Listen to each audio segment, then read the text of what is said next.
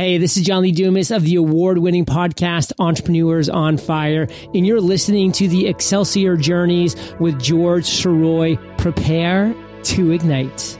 So would you say that that's kind of like the lightning bolt moment for and that's you? why the I moment? taught myself how to draw was actually the Little Mermaid, drawing stills of Ariel. I've got better things to do tonight than Sylvester die. jumped out of his chair and said, Who the F is this? I remember walking out of the theater with and saying, "I'm going to write Halloween." I'm rather six." impressed with your research. Rarely do people ask me about children in the It doesn't have to be perfect. Just do it. You know, throw some spaghetti against a wall. See This if it is sticks. George Sirois saying to all of you, ever upward. Welcome back to Excelsior Journeys. This is George Sirois. Thank you so much for being here. And thank you so much for tuning in for over 200 episodes. It's been an amazing run with this show. I've spoken to some really, truly wonderful people. And with the rise of the Once Upon a Podcast Network, I am proud to say that we're just getting started. A great thing about doing this show is that I get to meet people that have their jobs, their livelihoods, but then they have something else that is driving them. And that is something that I have always looked at as a true Excelsior journey. Someone who is not letting their present day responsibilities stop them from pursuing their passions, especially their creative passions. And that is definitely the case with our guest this week, science fiction author Gary F. Bengier. Gary started out in the tech world. He was actually the first CFO of eBay and stayed there until 2001. But his love for science fiction never wavered.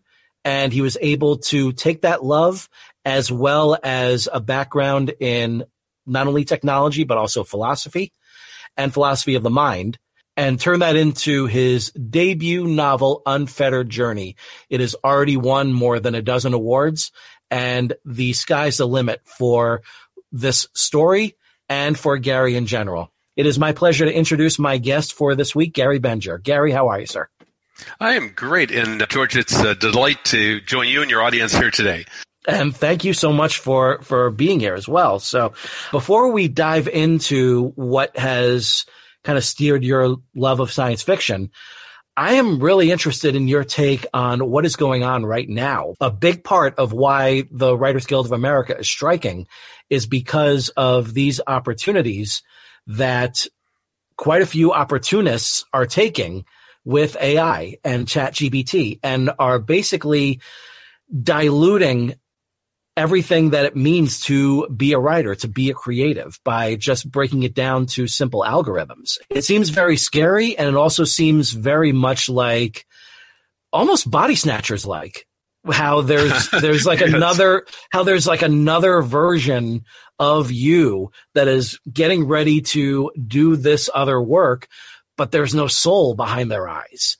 Okay, I, I? I, I love that last line that there is no soul behind this. So, well, let me see. To back up, in terms of how topical this is, my my particular novel, Unfettered Journey, it came out during the pandemic, and it is about an AI scientist who's trying to decide whether it's possible to create true robot consciousness.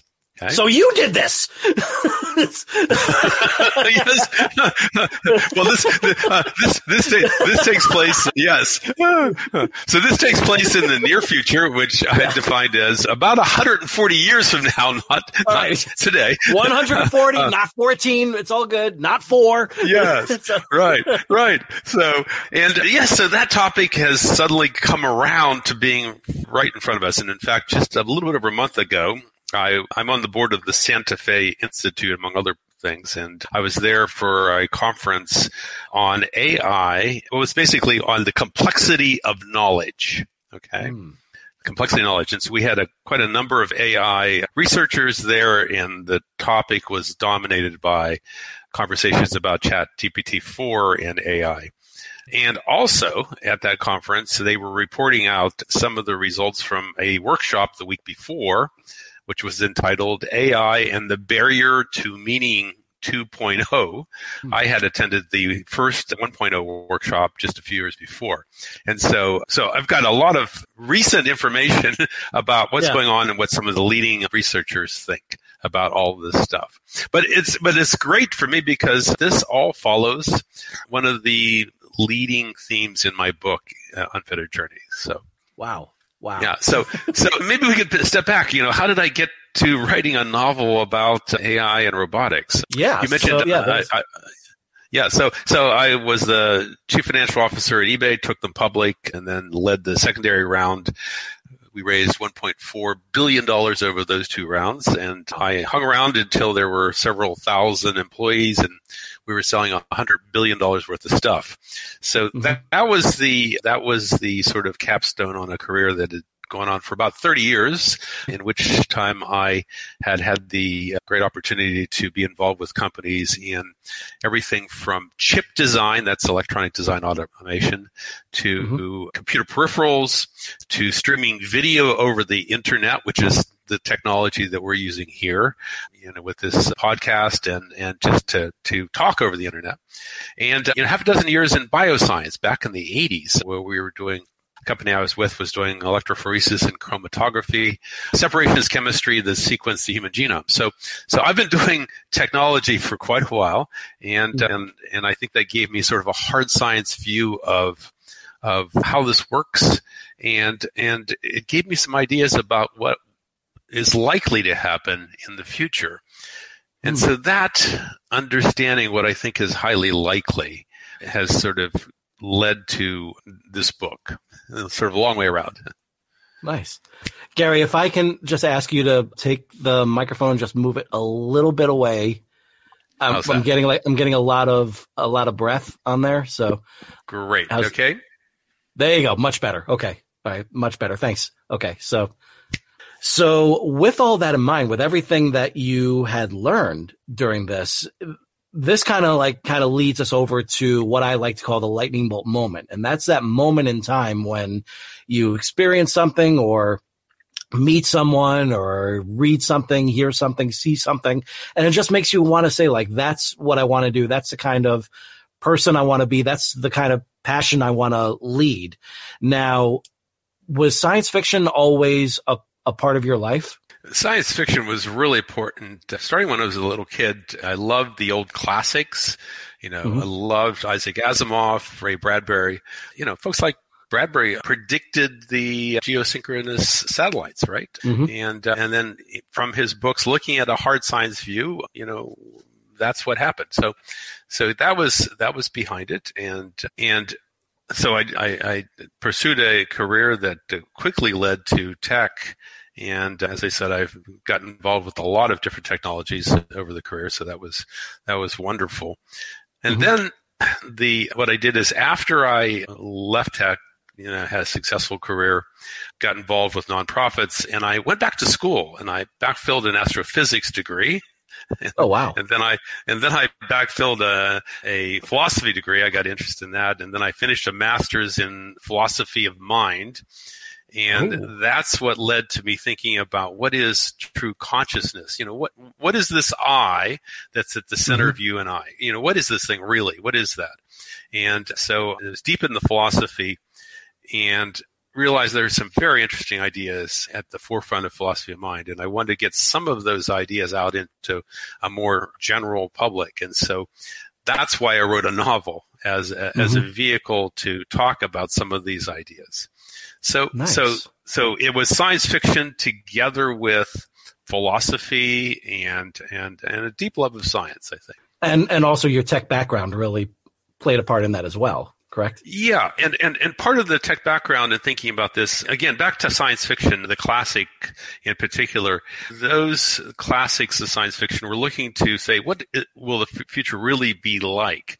And mm-hmm. yeah, they got flying cars wrong, but they, they but, but they, they got a lot of other things right. And, and my sense is, is that it gets harder and harder to be a science fiction writer, to be a futurist, because mm-hmm. there's so much that changes. I mean, if you wrote a yeah. book about, say, in 2006, you probably would have not had thought about the iPhone that came along in 2007 and how that has transformed how we communicate with each other. You know, you, you would have missed texting, you would have missed all that stuff, and your science Yeah. fiction would have been wrong.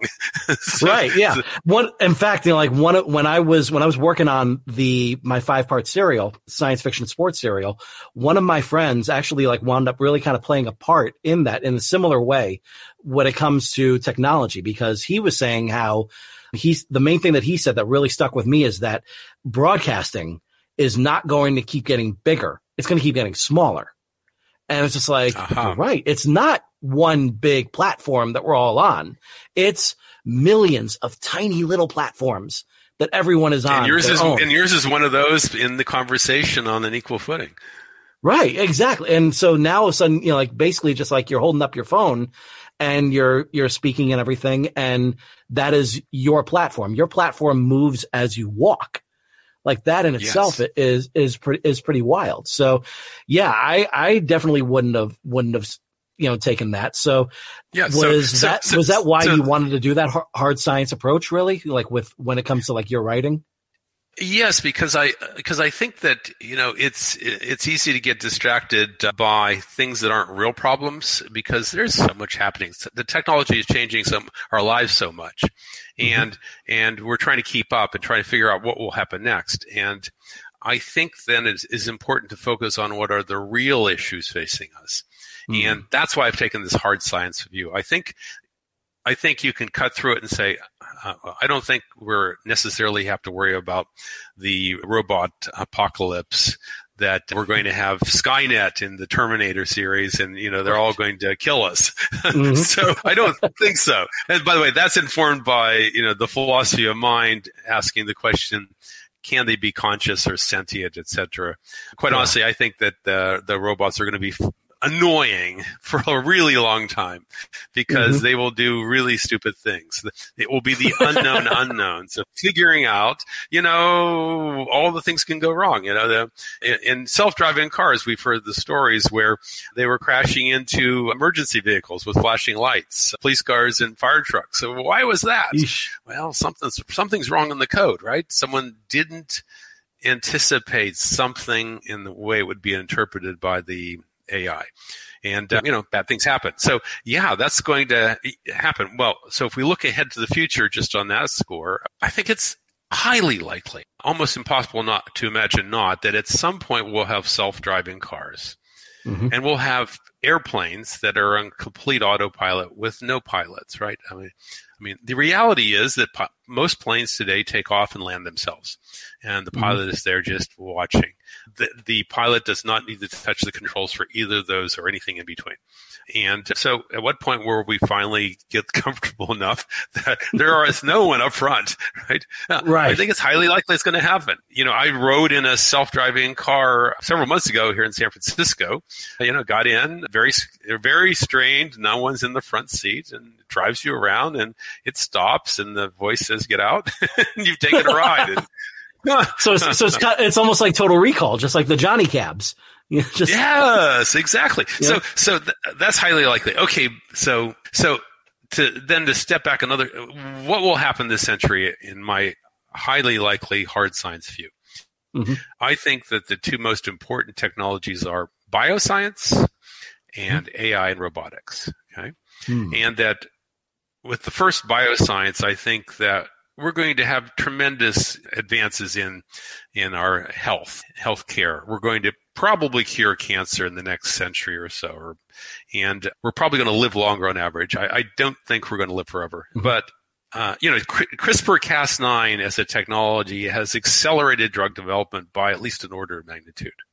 So, so this is going to make a huge difference. But question, will we notice it? You know, if, if rather than living to, you know, 80 or 90, you live to 95 or 100 or a little bit longer than that on average, you know, it's, yes, it'll make a difference. Yeah. Yes, we'll live healthier lives, but I don't know if we'll notice that as much as the second, the AI and robotic, Hmm. because how many people have seen the Boston Dynamics robots, right? You've seen the videos where they're they're, you know, dancing around. The robots are shooting free throws from the center line on a basketball court and making making swishes, right? So the robots are getting really good at their physical movements, and the AIs are getting better at you know vision recognition, etc. So Yeah. and and the military is using robots more and more because they can save soldiers' lives. So there's going to be an economic reason why money will be spent on Mhm. robots. So so if you take all of that, I think it's highly likely that we're going to have robots walking around among us in the century. Okay. Wow. I'm just picturing like T800s just like kind of passing by, just like, hi, how are you? And just, you know, with like the, just the endoskeleton, just, just, you know, Yes, nice and, yes, so- nice and silver okay, and everything, you know, just looking at you in the, with those red eyes and everything, but it's still just, you know, is able to wave, maybe give a little smile and then walk Yeah. by. Yeah. So you think about, you know, as a, Isaac Asimov, back to the classics, you know, with his three rules of robotics. Oh, I, Robot. Well, yeah. uh, yeah, and lots of things have progressed in the last seventy years, odd when since he's written that. And Mhm. yeah, we still have some work to do on getting the battery technology lightweight enough. We still have a lot to do to make them, you know, fit into the human space because. We're not going to re dollars of, of infrastructure. It's they're going to be our size, right? They're going to fit. now, Yeah. in my book, actually, I have the, the robots are slightly shorter than us. well, there's two kinds of robots in my book. There is the mecha, and it's this robot that can stand when it's standing fully up. It's you know it's about three meters tall. It's got four legs that that can either be articulated so that it looks like a spider, or the legs are parallel and it just kind of walks around. And that one's kind mm-hmm. of a dumb, quiet, never talks because because the engineers realized that this would be really annoying to have all these machines talking to us. Okay, so that's the mecha. It, it's the heavy la- laboring robot, and then you have the then you have the Pippa bot, and that's one that's got sort of a roundish face, cartoon looking features because we want it to look endearing, and it's shorter than the average human, so that it's Mm-hmm. Yeah. not Not intimidating, And yeah. that, and that one talks to us. Yeah, that one talks to us, you know, and that one is the only one that we have to worry about talking to. And so, so, you know, that's the way it's developed. They have, you know, standard chassis and, and they walk around and think about that. When that happens, okay, this is, this is why the hard science view is important. So I've said I think it's highly likely that that will happen because the economics will drive it. Mhm. And when that happens, think what happens when robots build robots Hmm. and robots build the robot factories. right? Yeah. When that happens, then it's kind of all over because, you know, you, George, will have, you know, 20 robots to do your bidding, right? They'll just be doing stuff. And so individual human productivity is no longer tied to how many labor hours that you've spent. It Mhm. has to do with something else, the number of robots. Okay. Yeah. And they are, and they are without limit in some sense, right? So, so suddenly we have lots of robots building robots, lots of robots to do all kinds of stuff. You know, they can smelt the metals, they can build the factories, they can build the factories that turn out lots of stuff. So we're going Right. to have a lot of stuff per person, Mhm. but we won't have any jobs Mhm. and so the jobs will go away. And so I think back to you know bioscience, AI and robotics. AI and robotics are far and more the most impactful. The biggest impact in this century is that the jobs will go away. Hmm. And so then, what does that society that I say is highly likely? What does that mean for all of us? You know, to, Yeah. how, how are we going to get from here to there in terms of who gets the stuff? Right. lots of stuff. Uh, Mhm. And and how do you find meaning in your life if you don't have work? Hmm. And not so so you've not only raised those questions, you know, with with everything that, you've been that you've been doing you know, with your with your writing and everything, but you've also created. And this is one thing that really grabbed my attention when you said the different types of robots that that are that are in that are focused in the book. But you've created a class system. You And- are right. Oh wow. Okay. Yeah, Okay. Exactly right. So so so exactly right. In fact, that's one of the social justice main themes of my book. Mhm. Because and so this is you know for for all of the writers who are listening, you know one needs conflict, and so Mhm. this I will put an asterisk say it's not a prediction at all. It's just uh, it, it's something to make the book move quickly. But so what happens when who owns the robot factories, right?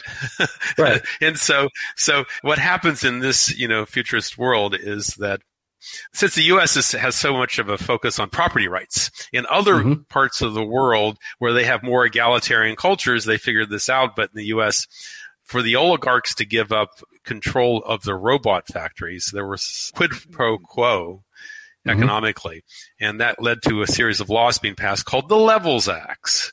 And the Mhm. Levels Acts, what they did is they set up a series of levels from one at the top to 99 at the bottom. And you know, you had your level and you could move up and down in, in levels. It's meritocratic, right? So if you did a, did better, then you could move up in your levels. And supposedly it was meritocratic, but then there was a suggestion that maybe, you know, there was some legacy in the way the, uh, the, the levels were attained and, and and it's and it is a class system, right? Yeah. You know, your level determines whether you can get a passport. You know, you can't you can't marry anyone twenty levels different than yourself. Okay, Hmm. so that's this that's this world of my novel, and so there's a social justice theme uh, that asks the question, you know, what happens if if this is the way levels are defined? So. So, do we have levels today, George? We definitely, I you know believe we definitely do. You know, and and it seems like they're they're you know lawmakers that are doing their best to make sure that that gets more and more established, and yeah, so it's yeah, and and which is which is scary in, in and of itself. So you have you know there's there's a lot that's going on right now. So like everything here is, you know, it's it's it definitely strikes a chord for what for you know for th- for this day and age. And so like this it seems like it's an ideal time for this kind of a story to come out. Uh, so, very much well, and- and- very much in and the then sense of like very much like in the sense of of say like planet of the apes you know coming out when it did. You know Yes. so yeah like a lot of it's that's a great thing about science fiction. It's not just like a look at the future but it's also a product of the times that we live in when that story came out That's exactly right. That's exactly right. You know, in the same way that Isaac Asimov's Foundation was likely about World War II, and the main character, the main evil, evil character, was a Hitler-like character, right? So, yeah, mm-hmm. he was predicting and also talking about his current time. And and and what's happened with the debate, particularly over the last year with ChatGPT three and four, is that mm-hmm. that is front and center now. Which is again the way my book starts with with the character Joe talking to his AI, right? So, Mhm. And I'll, I'll leave it with that. If anyone is interested, read the first two pages, and I think I will have have hooked you on what happens next. I'm definitely looking forward to it. Now, and as a writer yourself, there is a journey there. It's not just it's not just coming up with the idea, putting it down on paper, and then getting it out there. There is so much more to it than that. And we all seem to learn the hard way when because we all think that when we're when we're making that first when we're making that first novel, we think that it's going to be something and it always winds up being something else. So as a writer for, you know, like going through that experience yourself, what did you learn about getting this novel done and then getting it out there? Wow. So that is, I'll have to say that the writer's journey is a long, arduous marathon. Okay. Oh, And yeah. So anyone, and you, you, George, know this with your multiple books, but I think our writers who are, some of them are struggling, they're listening to this and, and others that are par- partway along the journey. Uh, there's so much to learn. So, Mm-hmm. Yeah. you know, you've got the writing process, the creative part, part, part that we focus on Mm-hmm. but there's all the other stuff. There's building an author platform, which whether you get one of the big four or five publishers to publish, or you try to do indie, or or use the smaller regional presses, whatever you do, you need an author platform, Mhm. Uh, and and then the book market itself is is very difficult. The even the leading publishers have a hard time figuring out what will be successful and what what won't be. It's my conclusion is most of them, you know, they find books, they decide to pick a book, they throw it on the, against the wall and see if it sticks. and, Yep. and uh, you know, it's such it's such a Darwinian world out there in the book marketing because there are so many books coming out. I think there's something on the order of 4,000 books being published a day on the platforms. Oh yeah, and the major so so well over a million books a year. The the the major plat- publishers, I think they publish something around forty thousand a year. So there's a lot of books out there, a lot of content, mm-hmm. and and so marketing your book, irrespective of how you get it published, is a big deal. So. So, writing for profit, I, I would encourage everyone not to quit their own day job. okay. Yes. Yep. But and then I think so. If you get into what is it what's the real process? I think you you you need to be organized and disciplined. I found, for example, one tip is that I found I really got into writing and was making a lot of progress when I set myself metrics. Mm. You know, I I put together a spreadsheet and I said, okay, here's here's what the book looks like roughly. It's this many words. Mm-hmm. This is how many chapters it is roughly. And then I'm going to try to I'm going to set a goal for myself of getting this many words written yeah, this month and this many the next month. And then what I did is I tracked that and I asked myself, did I do that or not? I, I would put on my calendar uh, blocked off days. I'm going to write this day, that day, this day, that day. And that was very helpful. That. Yeah. Yeah. Yeah. And, and, you know, a lot of those things, okay, you delete that from your calendar because you didn't get to it that day. But you're, by, but having that mark out there to remind you, oh, I'm supposed to write for four hours today. Um, mm-hmm. how, how, make myself find the time to do it. Yeah. That discipline was extremely important. So. Excellent. Yeah. And, and, and, and then that, other things yeah. I'd recommend, yeah, yeah, and other things I'd recommend to all writers is, you know, get, go to writers conferences. I found mm. some of them are just great. For example, the San Francisco Writers Conference, roughly every year around February, is a great one. There's one called the Muse in the Marketplace in Boston, where the Muse it deals with you know the writerly craft, and the Marketplace it deals with the the, the market itself, the business aspects. So that one conference has both elements, and and so you meet a lot of interesting people. You learn a little bit about the business and you learn about writing craft and detail. So I would I would strongly recommend anyone to to find one of these conferences, and there are a lot of them. Find some close to you and go. Get started that way. Absolutely. Yeah. I, as, as someone who spent 2017 and 2018 as president of the Missouri Writers Guild, I highly recommend that as well. You know, be, get it, get into conventions, do as much networking as you can, be part of the communities that will drive your passion, will inspire you, will motivate you, will get you, will hold you accountable, will push you forward to getting what you need to do. Absolutely. Can't agree with that more. And one of the things, one of the true rewards, because obviously, you know, financial rewards are not, are kind of a scarcity in this business but there will always be that one wonderful reward that we all, that we all absolutely love, that we crave, that we hold on to. And it is that moment in time when we are holding in our hands a bound, published version of something that you had written, something you had put in the time for, you had researched, you had written, you had edited, you had rewritten, you had rewritten, you had rewritten and, and, and, and proofread and rewritten and then got some beta readers and rewritten, you know, all of that. And then finally it's the journey. That part of the journey is done. Here you are with the book in your hands. What was that moment like for you? Oh, that was that was great, and and I think you emphasized the right thing. The rewriting, rewriting. God knows the number of mm-hmm. of, of of versions that I went through. And again, to your point, before you know, I had a dozen beta readers. I sort of begged and folks to read it and give me lots of commentary. And then mm-hmm. at that point, uh, this is the part was perhaps surprising to me. After I thought, okay, the first draft, this is really pretty good. And then the second draft after all the beta readers, this is really, really great. And then I got some other editors, and I would recommend this. It's absolutely worth it to find some editors. There's the, as an example, here's a here's the secret. EFA, the editorial, uh, the Free uh, Lancers Association. Mm-hmm. Uh, this is a good resource to find very, very competent editors, and uh, you need them. And uh, you know, do that do that. Get yourself another editor, even if you're looking to go the the you know big five publisher route, because the cleaner the the version that you hand off, the better. Mm-hmm. And that last part took 10x longer than I thought. Yep.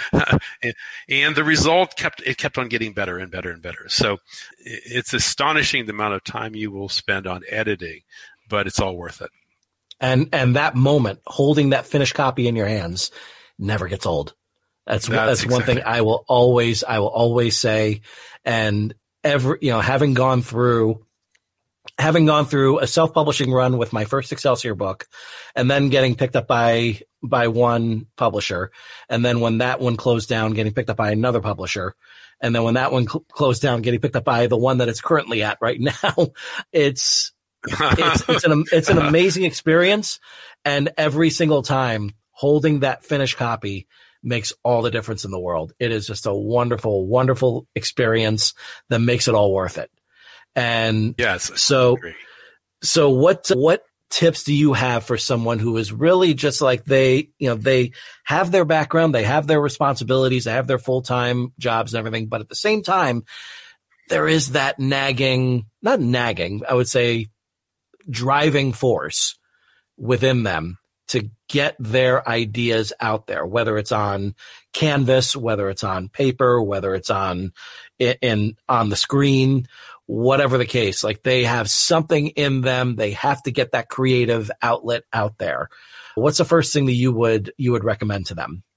Well, I think the first thing is to set an agenda and to decide to actually focus on it and then set metrics to make sure you're sticky on that path because it's easy to let six months a year go by and then you suddenly realize that you haven't progressed another paragraph.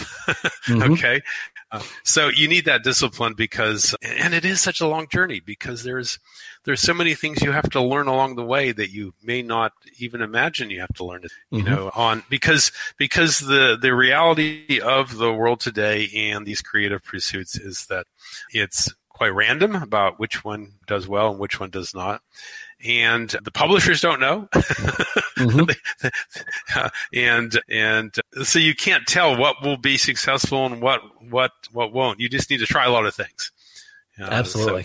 So, so, I and I, I mean, as an example with Unfettered Journey, I'm very pleased that it's now won 14 book awards. Fabulous. And it's now out in and it's out in eight languages, so it's available around the world. So uh, it's doing quite well. I'm, I'm very pleased with the book, and and uh, and I'm very pleased with the reception. It's you know it's as I said, it's won awards in science fiction, in in spiritual fiction because of the Ooh. questions about you know what is uh, what how do we find purpose in this highly technological world. Um, mm-hmm and it's it's so it's one in a bunch of different categories. One for hard science fiction, mm-hmm. etc. So adult fiction, and so it's it's done very well, and I think it does say something about some of the things we should be concerned about for the future. You know, mm-hmm. how do we get past this century, which yeah. is going to be extraordinarily challenging for humankind? Mm-hmm. I can can't agree with that more. And where can my listeners find you on social media? You can find me on, well, you can find my author website at garyfbengier.com. That's B-E-N-G-I-E-R, garyfbengier.com. And uh, you can find me on all the, the social media platforms through that. And, uh, and you can find my book around the world and wherever books are sold. Fabulous. Fabulous. Just like what Gary said, the, no one really knows what the future holds. No one really knows what trends are going to catch on, what the what what the public is going to be looking for. So the best thing to do is get that story that you have out there. The thing that drives you, that keeps you going, get it out there. And as people would would say that that you know that these stories have all been told before, no, that's not true because your story has yet to be told. So this is the time more than more than ever to go ahead and get that story out there. And they always say like, you know, write what you know, write what you're passionate about, what it is that really drives you, whatever it is in you, just get it out there, get it on paper, get that passion, that soul out there, get it onto the page because that is yours and no one else can, can mess with that. So by all means, don't let anything stand in your way. Don't let any sort of feeling of doubt regarding the current, the current age, the current technology, the current economic elements that we're that we're living in today, the current social elements that we're in there. Do not stop. Do not let anything out there stop you from telling your story because you never know who needs to hear it and you never know what could wind up coming as a result of you getting that story out there. So for Gary Bengier, this is George Sirois saying to all of you, ever upward, and I will see you next week.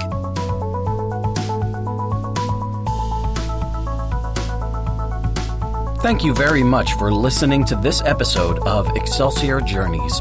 I hope it was both inspiring and entertaining. Special thanks to Zach Comtois for providing new music for the intro and outro. Please take a moment to leave a rate and review on Apple Podcasts.